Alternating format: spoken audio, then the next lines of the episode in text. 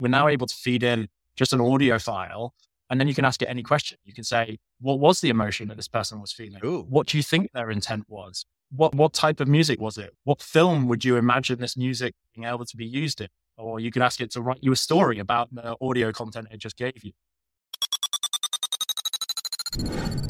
Who are you?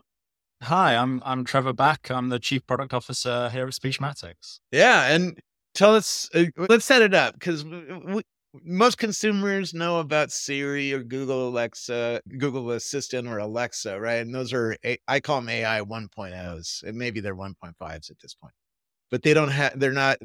They're not smart. Like a large language model can make you your system smart, right? And now you're coming along and how do you change that whole mix? Because there's a whole bunch of things starting to move. That's why I would like talking with entrepreneurs like you who are building AIs. Yes.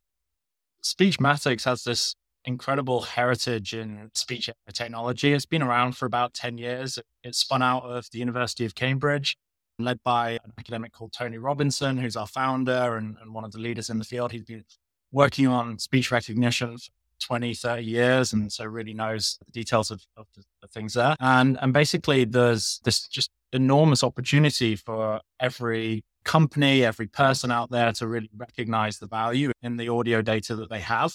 And companies like Google and Amazon and Microsoft have been offering speech recognition APIs, cloud or through particular services like Siri or Alexa but these systems are often quite brittle. They often don't understand every voice. And so our mission here at Speechmatics is to really understand every voice, really focus in on that speech component, understand different accents, dialects, localizations, work on non-English languages, which are often underrepresented. And so we're really that focus play on, on really trying to make sure that speech recognition is keeping up to speed with all the other incredible breakthroughs in the AI space. Yeah so we should talk about it. I, I, had the same experience. I worked at Microsoft, and Kai-Fu Lee showed me NLP like 20 years ago, right? And it had a lot of errors. was very inflexible back then. It, it wasn't very useful. Now, not uh, and that was in a quiet conference room, right, where, where you had good microphone on the computer. Now, using something like a Chat GPT, you get Whisper along with that. Whisper's the API that does voice and then you can use it at a rock concert and it understands you even when the microphone is like two feet from your mouth even when there's a rock concert going down. It's wow that's really good. What do you bring to the table to compete with that or uh, bring something new? Yeah so we've always focused on keeping the what's called the word error rate that's like the metric that matters in this domain keeping that as low as possible and driving accuracy and and really understanding it in every environment and, and so there's an awful lot recently of, of new, that Whisper's a great example of these large multilingual end to end models that are focused on breadth over depth. Yeah. And so they really try and focus on being able to understand all the languages. Yeah. And unfortunately, the, despite the breakthroughs in AI recently, there's still no such thing as a free lunch. And so what these large end to end models end up doing is trading that breadth of languages for a lack, like lower accuracy nature. And so what Speechmatics has done instead is take a more sort of proprietary approach to really making sure that with high accuracy, all the languages. Yeah. And it means that we're able to use a much lower amount of data to get very high accuracy. And that then gives us this opportunity to ensure that less represented groups, people with speech impediments, challenges, accents, dialects, the UK has a lot of different accents and yeah. we ensure that those are represented. And by taking our particular approach, we're able to offer this to a broader range of users and consumers uh, and, and get high accuracy still on that. I have a special needs son who has a, a, a voice that's hard, hard for a human being to understand, right? He has a speech disability that makes it hard for him to speak and he's autistic, right? And he doesn't uh, speak very clearly for a lot of reasons. And he's frustrated by Siri and Alexa. They don't understand him at all. Right. Now, Whisper is starting to understand him. It's getting closer to understanding him. Are you working on accessibility understanding like that? Like with people who have Down syndrome or a heavy ver- verbal problem, stuff like that? Are you working uh, yeah. on getting that kind of data and training your AI to really understand people's voices that maybe are close to nonverbal, we call it, right? So like we have three sort of guiding principles for us. Like we we want to be the premium offering. So we want to bring the best accuracy. We want to be an innovative offering. So we want to make sure that we're keeping up to date with the mm-hmm. latest tech. And we want to make sure we're inclusive as well. I think that we we took this approach, which in machine learning terms is about being extremely sample efficient. It's a, you know, it's a lot harder to label audio data. It's a lot more time consuming. And my um, friend AJ has an auto tagger. Did you build a, your own auto tagger? Uh, it's not like we have access to just all the text on the internet to train a large language model. We need to uh, make sure we've got the right data are well labeled, and that's very time consuming and, and expensive. Yeah. But because we go for this approach which requires less data, it means that when there is underrepresented groups, they consist of a larger proportion of that data set, which means that the algorithms tend to then work better on those underrepresented groups. We've got this fantastic example on our website where we have somebody that's deaf. And so obviously they speak differently. Yeah. And against all the competitors, we do a lot better recognizing that voice and that disability in terms of yeah. understanding the voice. Our mission is to understand every voice. I don't know if we've got specific examples of like your child, yeah. but I know that our approach it enables us to be able to help these types of individuals that aren't catered for by the massive models by Siri or Apple or Microsoft or Google. So your approach to NLP understanding human voice is similar to a Tesla car or an autonomous car uh, the, the bleeding edge cars can drive down a street they've never been on before. So they learn very quickly about a new environment so fast they can drive at 80 miles an hour through a new environment. Right? That's exactly yeah, that's exactly right. and, and, so and you're trying to do the same thing with voice. You're trying to learn about people's voices real fast. Uh, tell us about what the breakthrough is here. Why, why are you able to learn faster, or why is your AI learning faster than other people? Yes here at Speechmatics, we've always had this like machine learning research group does focus on the sort of foundational machine learning components that should be then useful. Yeah. And they're able to help translate breakthroughs from other domains into the speech domain for us. Yeah. And so over the last couple of years, we've been picking up a lot on self supervised learning, which is the ability to then learn from unlabeled data. Yeah. So we have this huge model that focuses on just unlabeled audio data and try and learn as much as possible from this unlabeled data set, much the same as self driving cars try and just learn from all the image data they have. But then we have the second step where we then focus that model towards understanding particular labeled data. And this is our acoustic model. And that's where we provide this sort of this much smaller data set, but that is really clean, really uh, well labeled, very precise, comes from like lots of different groups and that's the way we are able then to tune this model towards understanding every voice. And so we're able to do that on over 50 languages now. But it means that even for languages where we only have maybe even a few hundred hours of labeled data, we're able to get extremely high accuracy. Whereas the end to end approach would require 100x order of more labeled data to be able to do that. Yeah. And so our approach should be able to enable us to scale to other languages, other dialects, other regions, and potentially other disabilities and other things like that. So we're, we're really able to focus on this understanding every voice, which is our guiding principle. Now, if you ask Siri or any of these, something like how many people are checked in at the Half Moon Bay Ritz Carlton on Foursquare, there it Siri usually understands you just fine. In some situations, it doesn't get the words right, but it, it, most of the time it does. But Siri is hard coded ish internally. I saw the back end of Siri when they launched it in my house, right?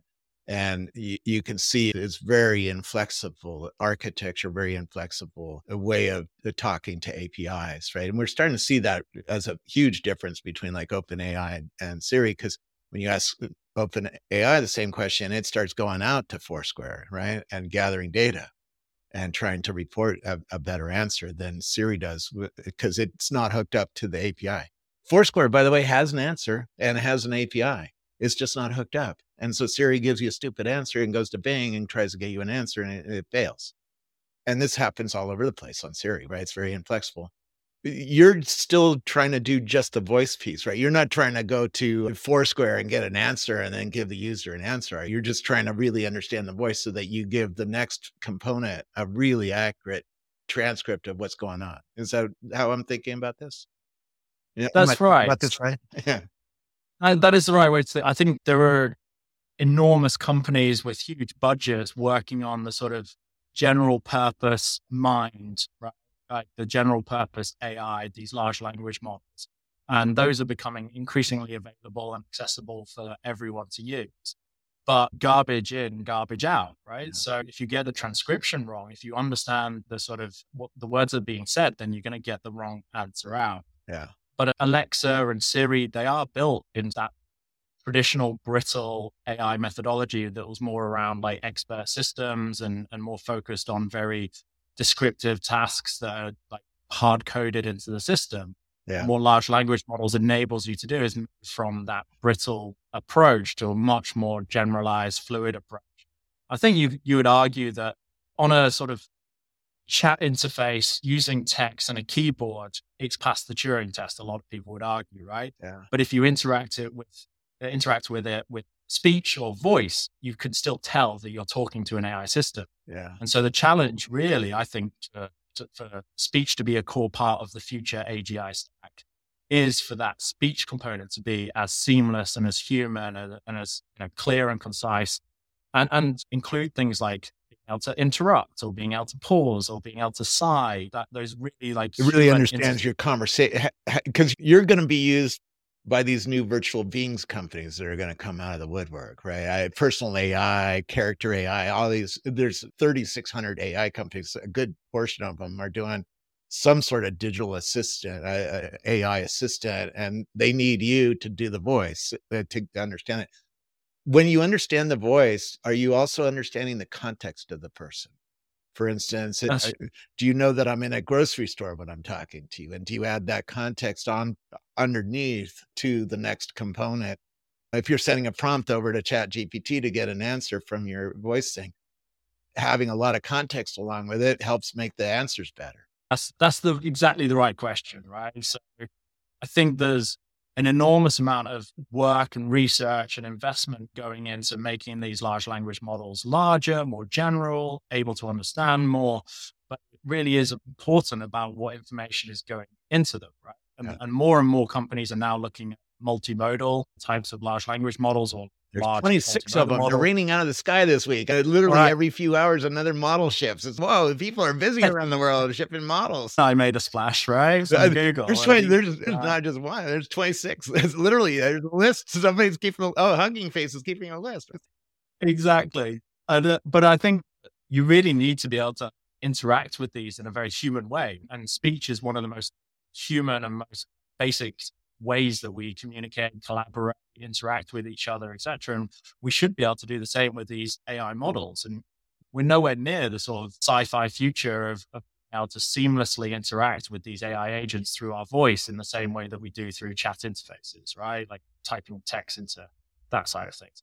And I think what we're focused on is how do we how do we drive down latency in terms of the speed and, and how fast. How many milliseconds do you take to give it an, to to write a transcript and send it to the next component in the orchestra? Yes, you're going to be be on your phone soon. Is always focused in on its real time system, and so that's one of our core strengths. But you you take a few hundred milliseconds to do work, right? That's right. Yeah, that's right. So we do it in a few hundred milliseconds, and the sort of there's a trade off between latency and accuracy, yeah. and so it's all about bringing down that trade off and making it faster, but maintaining the accuracy. And so that's what the machine learning model team here is really focused in on. How do you improve both of those metrics? Yeah. But it's, yeah, it only takes a few hundred milliseconds. But then there's also the latency of feeding it into the large language model, feeding it back out into a text to speech system and getting that back. And so it's, you need to own that full stack really to be able to pull down the seamless voice assistant rather than the seamless chat. As you say, like it's about the broader context. It's yeah. about the the intent of the individual. It's about understanding and predicting what the individual is looking for as well. And so we've been looking at how to use large language models and other AI methods to understand more than just speech to text, but also understand the emotion or the intent or music or other types of audio signal to really get a better context of what you're doing, such that then these large language models are fed more information through their prompt, prompt engineering so that they can provide more useful answers back out. And so that's really, that's where I think we're like heading in terms of a speech first intelligence. And clearly having that in real time is really important. And interesting fact about Speechmatics is that our sort of offline system, the model that's used there is exactly the same as our real time system. So any sort of breakthrough that we have goes directly into both of those systems. Yeah. So we've always been real time first for a good number of years now. Are are you only looking at the microphone or listening to the microphone, or are you taking sensors from the GPS and other things, trying to figure out the context of the user beyond just their voice? soon Apple yeah, so we have glasses on with eye sensors, right? They add context of what you're looking at, what you're talking about, right? So that the system can get even more accurate at, at serving you in the future. Yeah, so we really focus in on that speech component, on the audio component. There's just so much information, like high temporality, high dimension. There's a background noise. There's other things going on. There's like different inflections you might put in the voice understanding the emotional content. There's a lot of research to be done there. Yeah. And I think the opportunity really uh, for these you know, AI agent uh, ambitions is to that to be one part of this core stack, right? So there's lots of other companies and, and people doing incredible work with understanding images, yeah. understanding text, understanding all the other modalities. Yeah. And I think the opportunity is for somebody to plug those all together. But here at Speechmatics, we think that speech is, you're doing the one, on, one little model, right? There you might have four yeah. models soon on your phone, right? But you're doing the voice piece pretty much only, right? Uh, but yeah, that's why I'm trying I, to figure figure out how you're trying to get data about the user that might give a better result later down in the in the stack. Handed a better prompt. You're trying to build a prompt also with the text, right? So that you can pass it on to the next component and pass along instructions and context about the, the, the sentence the user just said. That's right. And, and I think we want to leverage the power of other large language models, but connect them up with the real time system. I think what we need to get to ultimately is this like always on streaming component where the information from the audio is just constantly streamed into an LLM rather than put into a batch prompt and fed back. Equally, I think the LLM needs to constantly stream to a text to speech system. And only then will you get this sort of seamless interaction and my my my sort of sci-fi favorite version of this is Samantha from the movie Her. Yeah. The reason I go for that one is there's just so much seamless human connectivity. It's just you can tell that he forgets sometimes that she's an artificial intelligence. There's this amazing scene where she takes a sigh and he goes, Why do you do that? And she's like, What do you mean? He's like, Why are you breathing? You don't need oxygen to survive. And she gets confronted by it and takes a step back and she said, I don't know. Maybe I just learned it from you. It's maybe just something helps me communicate. And he's like, You don't need to breathe. Why do you do it? And the reason she does it is to communicate something to him, communicate yeah. frustration or worry or anxiety.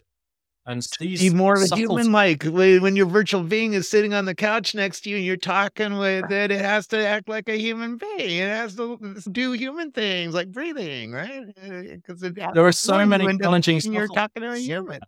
Yeah, there are so many challenging subtleties to like passing the Turing test in a voice. Oh, we passed that one guy. Now we have to, pass the new Turing test. Somebody, some kids in Stanford are coming up right now with a new Turing test, right? They, in fact, literally yesterday there was a new evaluator shipped out of one of these schools, right, for testing mm-hmm. out all the LLMs out there and evaluating them for different purposes. How accurate is this little one? How accurate is this little one? There's a lot of engineering that's going to go into building these orchestras of AI soon. That you're going to be the first stop, right? Mm. You understand the microphone, uh, so that's an important component. Right. Are you? Do you see? Because you're not doing anything with the camera. You're not trying to be multimodal yet. You're just listening to the microphone, and you're specialized on that, and that's what you guys do really well somebody else will hook, hook up your thing with a multimodal open the camera up and start adding even more context to the user and understanding the user better right? Understanding where they are understanding because here's I, went to spain a couple weeks ago and i was sitting and uh, walking around Sitges spain right and with chat gpt and i took a picture of the church and it told me all about the church. So it knows context it knows things about everything around you I shot uh, food. It knew what kind of soup it was. It knew that it was an Iranian soup. It knew how to convert that name to Iranian, a Persian right? It's crazy what's about to come. And you start thinking, if I was a product designer like at Siri, I'd be thinking about how to use something like you to make the voice really understood and hook that up with a multimodal model so that it would start doing magic things with the camera and understanding your context and then ingest the GPS and the other sensors also to further add on more context so that when I finally go to chat GPT or uh, some other LLM on my phone, for an answer, it really knows a lot. That that's yeah, it's something that must be being invested in a number of different places. That combination. There's so many subtleties to the audio domain. Somebody somewhere needs to be focused on making that better. I think it works really well for English speakers in a room on their own over a really clear microphone. But imagine if when you're in Spain, you were chatting to you're, you're sat at a restaurant and you're trying to order some food and a waiter doesn't speak your language and you don't speak theirs, right? How do you seamlessly communicate and translate between each other?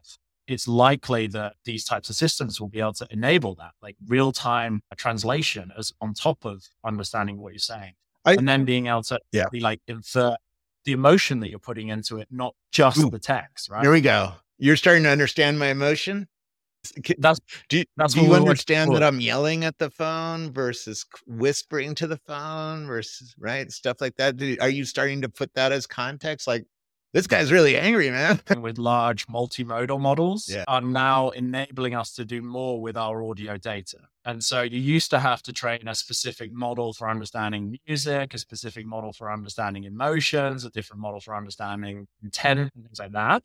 But actually, now that we're able to and we built a demo of this uh, just last week, and uh, an engineering team showed me this just last week. We're now able to feed in just an audio file, and along with our text transcription and that audio file, we feed it directly into a large multimodal model. And then you can ask it any question. You can say, "What was the emotion that this person was feeling? Ooh. What do you think their intent was? What what type of music was it? What film would you imagine this music being able to be used in? or you could ask it to write you a story about the audio content it just gave you. And this is where the sort of general capabilities that come from large language models can now be applied to directly to raw audio data. So I think we're in a really exciting inflection point for how do we get more information out from this very high bandwidth audio information that's not just what was said, but all the sort of surrounding information around it. Yeah. Let's talk about the business of this. How do you compete on cost? right? Because this is what developers are going to be. They're going to be like, I need to build a voice app for my little whatever. And they're going to be looking at you versus a variety of others and trying to decide cost versus quality versus uh, other things. How do you compete there? Yeah, so we we offer we position ourselves as a premium player. Right? So if you're looking for just any text out of audio, if you don't really care about the accuracy, if you're doing it for I don't know compliance reasons or regulation reasons, never going to use that transcript again. You're just doing it because you're being told to. There are other providers out there that might be able to do that for you. Yeah. But where sort of accuracy really matters in terms of recognizing all the keywords that were said, recognizing a, a range of different languages and different types of speakers, different accents and dialects, where or where you want to then put that transcript into an LLM and you need it to be accurate because otherwise garbage in, garbage out. We're the most accurate. And so if you really care about accuracy, if that's important to you, if you're going to drive business value from that accuracy, then you'd be willing to pay for the most accurate model. And, and, that's really where we drive like our interest. And that's where a lot of customers come to us. They use somebody else. They're like, does the job, but it's not great. There's lots of errors in it that's fine for keeping it offline and, and never using it again. But if we really want to then derive value from passing them into a large language model and asking what were the biggest customer complaints from the last two months, you want to make sure that you're getting the right words into that system. And in that sense, you want the highest accuracy. And that's what Speechmatics offers. And then the other side of it is real time. A lot of people, Whisper is very good at doing offline transcription, yeah. but it's not yet it's a large model. It's not yet able to do really quickly at yeah, low latency. 12 seconds to get an answer back, and sometimes 20, sometimes four. It's usually a, a bit, right?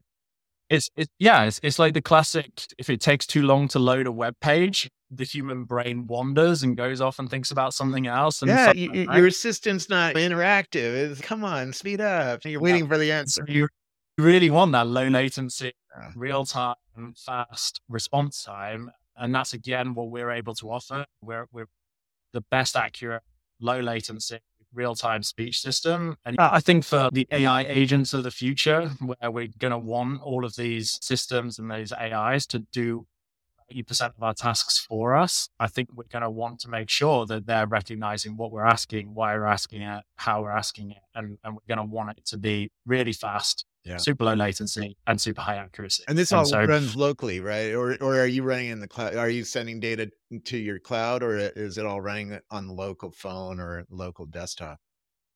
Yeah, so we actually offer like across a broad range of platforms. So we have a, uh, a cloud offering for anybody that sort of wants all of that outsourced. Yeah, if you're on a bank website, you need to talk to the web to the bank, right? The, which you're really talking to an AI, right? You're somebody ha- has to buy something like you or license something like you to do the whole system and eh, make the bank Siri. Yes. Yeah, exactly. Exactly. Customers are talking to the computer now because they got Chat GPT and Siri and uh, Alexa and all these other things, and that I, I doubt the big company is going to go with you. They've already decided what, what which NLP system they're going to use, or they're building their own. But there's a lot of business like the bank that needs to keep up with the Joneses, right? Keep up with the Amazons.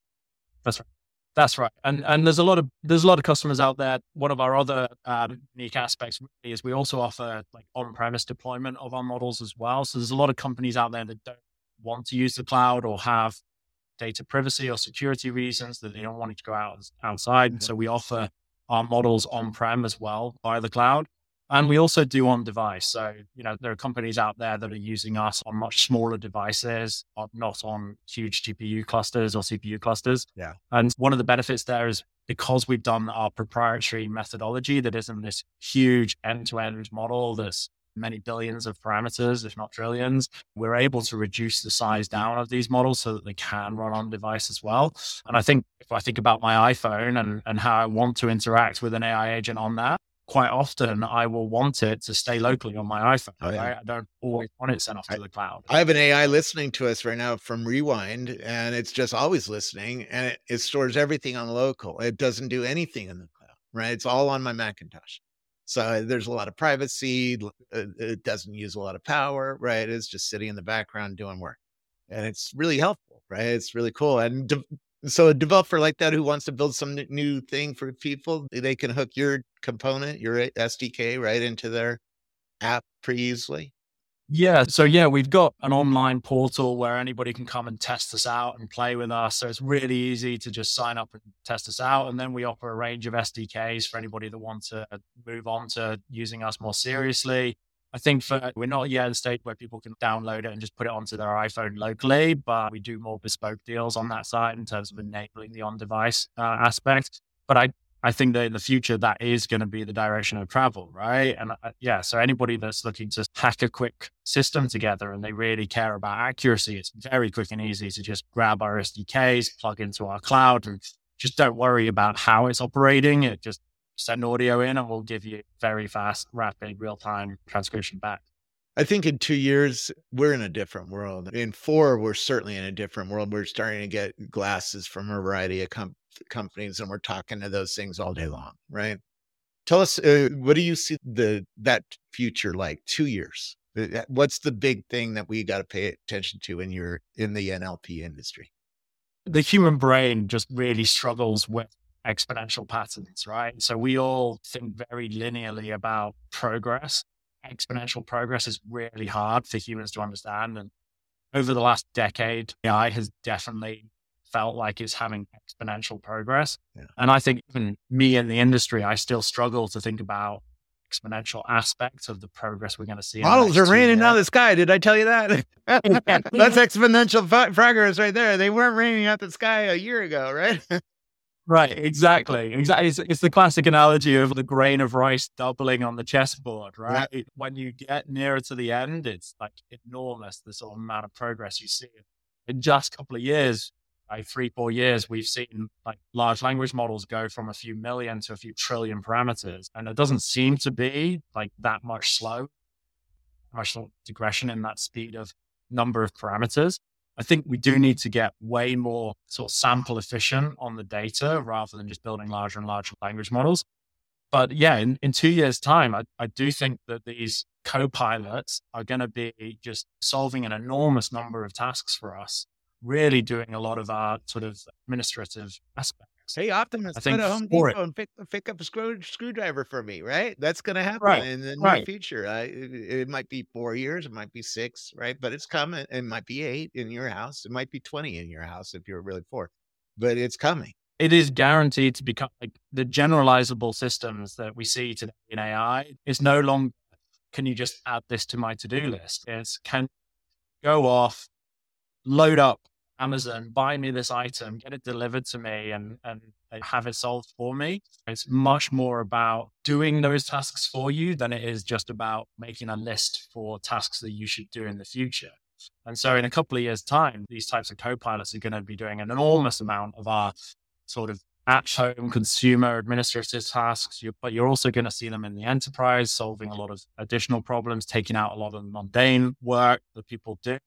I always laugh about the fact that these large language models are going to be taking a set of bullet points, making them into a long script, emailing them to somebody else. And then at that other side, somebody's going to be using a large language model to summarize that down into a few bullet points and then take that away. These systems are going to be talking to each other a lot more than we as humans are talking to each other now. It's just going to be an exponential explosion information passing around the world. And I think one of the core bits is we we really need that to be less about us typing on a keyboard or using user interfaces and much more about like just having these conversational experiences because that's how it's going to be super simple for us to integrate. That's why the glass is so important. You know, they're they this is an extraordinarily hard engineering problem, right? Apple is spend Apple and Meta are both spending forty billion dollars building building the glasses, building the custom silicon, building uh, building all the technology that's going to run these things. And it's going to force everybody else to catch up because this week weekend, if you if your friend has a Vision Pro, you go over, oh, that's going to that's going to change your idea of what, what a computer is. So now you want it. Now, now if you're a business, you got to keep up. You got to spend some money building a system like that. And that's that's right. I think the large companies are in this crazy race to build bigger and more general like uh, algorithms and models to be able to do more and more. But it also means that they're less focus then on the smaller components that then make up the overall like experience for a customer or a user. And so I think that's where like a company like Speechmatics or other companies that are focused very much on the vision component or other companies that are focused very much on, I don't know, the user experience. There's a big opportunity there for these other smaller entities to really focus in on still really crucial parts of a future AGI stack yeah. and do them really well. There's this there's a meme that like speech recognition is done, right? But anybody that's ever played with Siri or Alexa or Google Home or whatever knows that it's even, not. Even Chat GPT, uh, the voice feature is magic, right? But it takes 12 seconds to get an answer back. It's there's work to be done. And it gives you sometimes accurate, inaccurate answers, right? So there's lots of people trying to fix the accuracy of these AIs, right? Uh, exactly. And, and there's people that are being left behind, there's people like your child who, unless we're able to recognize their voice and understand them, they're not going to be able to leverage these types of systems in the same way that a native English speaker and a clear background is able to benefit from. That's a good question. Let's say my son still doesn't work. How much data do you need from somebody like my son eh, with the same exact speak, speech pattern to train your systems to really work for them? Yeah, this is really the benefit of our methodology. I mean, could he read a card of 200 words and talk to the microphone and then all of a sudden learns from his voice patterns that, oh, we need to do a little extra yeah. training, right? I think we would need probably a few hours, right? Rather than like a few minutes. And probably very directed that he has to read a specific thing, right? Yeah, yeah. I did this with Descript. I, I, in fact, we're using Descript to do our videos, and I read to it for 40 minutes and taught it a lot about my voice. Right now, you can type words and it speaks them like I spoke them. Right? It's really it's the opposite of what you guys are doing. Right? That's right. That's right. Like, I think the breakthroughs on the text to speech component, where you're going from text to audio output, generative AI and that type of approach has really blossomed in the last couple of years. And it's really made it possible to not sound like a synthesized computer. You still do a little bit here and there, right? But it's getting better. You can tell it's every year. It's whoa, it's getting better, right? Like, how many more years do we need before it gets really freaking amazing? And you can't tell it's a human, not a human being anymore, right? I would guess less than two on that one. So back to your earlier question of what like what to see in two years, I I expect in the next year or so it's going to be very difficult to tell if it was generated by an algorithm versus a, a human spoken. Like progress in that field is enormous. I talked with uh, one entrepreneur who's building an AI for uh, healthcare situa- systems. Right? Let's set it up. He built a, an AI for a nurse's station at a hospital that a patient would call into, right, and want some answers about their appointment tomorrow for a colonoscopy or something like that. I talked to it for a long time, and it's hard to tell it's not human. It's really good, and it it's really good because it's a constrained data set. And that's something that uh, AJ, who brought, uh, he, when I worked at Microsoft, a guy drove down and uh, had a, a, car that he could talk to. He was one of the first people who put an NLP system into a car. And he told me it, it only can do a few things because I'm listening for a few things, eh, because that's how I get the accuracy rate up. This was 20 years ago. Is that still true today? That if you can you constrain the expectation of what the person's trying to communicate with you, it, it, the accuracy rating goes up still? Yeah, that's definitely true. So we offer this thing called custom dictionary. You can add in words, you just type them in, and it does an additional search across those text words to massively increases the accuracy. Imagine a, a use case of you're doing live captioning of um, a football game or a soccer game and you want to have the names of all the team players in there so that when those names are being spoken, you recognize them as the team players rather than taking a guess.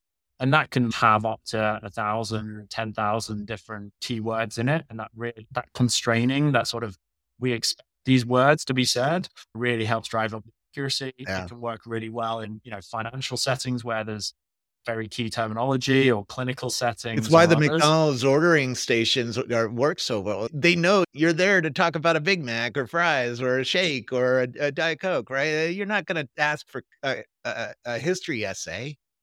of your McDonald's. Well, maybe it's like because it's McDonald's station. It can be highly accurate. Work with a lot of people for ordering a Big Mac, right? But it does that really well. Right? Is your system going to be in if businesses are trying to build like if chick-fil-a is trying to build a new drive-through system would they see you to build, build the nlp for their ordering system in the drive-through lanes they absolutely could maybe if you have some connections you can reach out and point of in our but uh, i probably think somewhere thing- i have to figure that out. I know i did because i had uh, dinner with the head of innovation at chick-fil-a one time so i, I know he's in my linkedin I should hook me up sometime. Yeah. But um, you drive lane, we'll, another future. You're powered by your company, by Speechmatics, right? Which shows, you know, yes, way, it shows like, there's a lot of business for people like you out there that has nothing to do with Siri or Alexa, right? Even if Siri and Alexa take all of that, there's still a lot of NLP needs around the world. I think that large language models have had a huge impact on the AI industry as a whole, but I think they've had a particularly large impact on the speech domain in the past, the sort of number of use cases for why do you need a transcript of this audio file was more, much more limited. Whereas suddenly now with large language models able to utilize the large batches of unstructured data, which is essentially what a transcript is, right? A huge list of words, in very unstructured format, like you can quickly derive value from that very easily. And so the onset of like large language models has just increased the number of use cases for speech to text and speech recognition enormously. And so I think we're a very exciting inflection point for one, like people wanting more and more of these uh, voice recognition systems. It's, so what we're trying to, yeah, thank you. To finish this up, uh, can you give me a little idea of the state of your business? How fast is it growing? How were you funded? How many people you got working for you? Tell us a little bit about the business behind this. Yeah, so Speechmatics has been going for about 10 years now. It used to be a very small spin out from Cambridge, servicing just a few customers with quite old models. And as the sort of AI opportunity developed, it's continued to innovate and create new models now we're 30 people servicing hundreds of customers. Now, how many of those are AI geniuses? Yeah, yeah those kind of people. There's a number of PhDs. There's a good like research yeah. bash. Like we're, we're, we're located very close to Cambridge University, and obviously our found comes uh, as an academic from Cambridge University, so really well connected there. So we get a lot of great talent just coming out and joining us from that side. Yeah. Uh, yeah, we, we spend an awful lot of time and energy on research and innovation and how to leverage the best breakthroughs in AI, but on speech data. And so there's, yeah, there's, there's quite a few ML experts really helping to drive innovation. We're continuing to look at the latest and greatest methodologies to drive down word error rate in, in audio data, right? Yeah. Uh, we're we got funding of around 60 million back in 2022, but we also have really great revenue that's helping us to reinvest and, and, do innovation on that side. And so we, yeah, we realized a couple of years ago that there's enormous opportunity here given large language models for explosion and need for speech technology. And so we, we got some investment from some of the best investors to really accelerate our growth in that direction. Very cool thanks so much for Ben. You give us a deep dive in the world of NLP, the state of NLP. It's like it's changed quite a bit since I first saw it. Yeah, so I I started in the AI field back in 2012. I I joined DeepMind as their first product manager when the company was about 15 people, and the difference today of building AI systems is what it was like back in 2012 is just chalk and cheese. It's absolutely crazy how much easier it is to launch a product into the real world using an AI model than it was back then. it's a, yeah, it's a very exciting time. Do we learn more about you?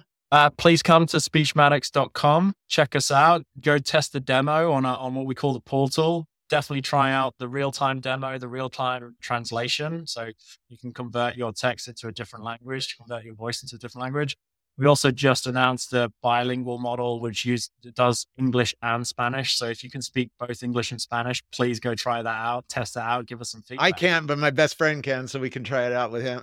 Excellent. Let me know how that goes. Yeah, it's a fun world. Thank you so much. That's really crazy. It's it's a very important technology that most people don't think about very often right? If they're talking to their phone or talking to their McDonald's eh, at the drive through, they don't think about it. They're just ordering a Big Mac.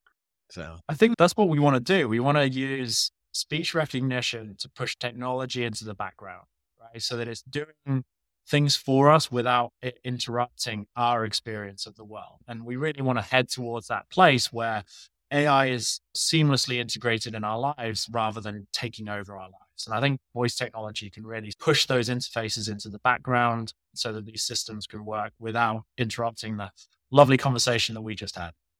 Thank you so much. Appreciate it.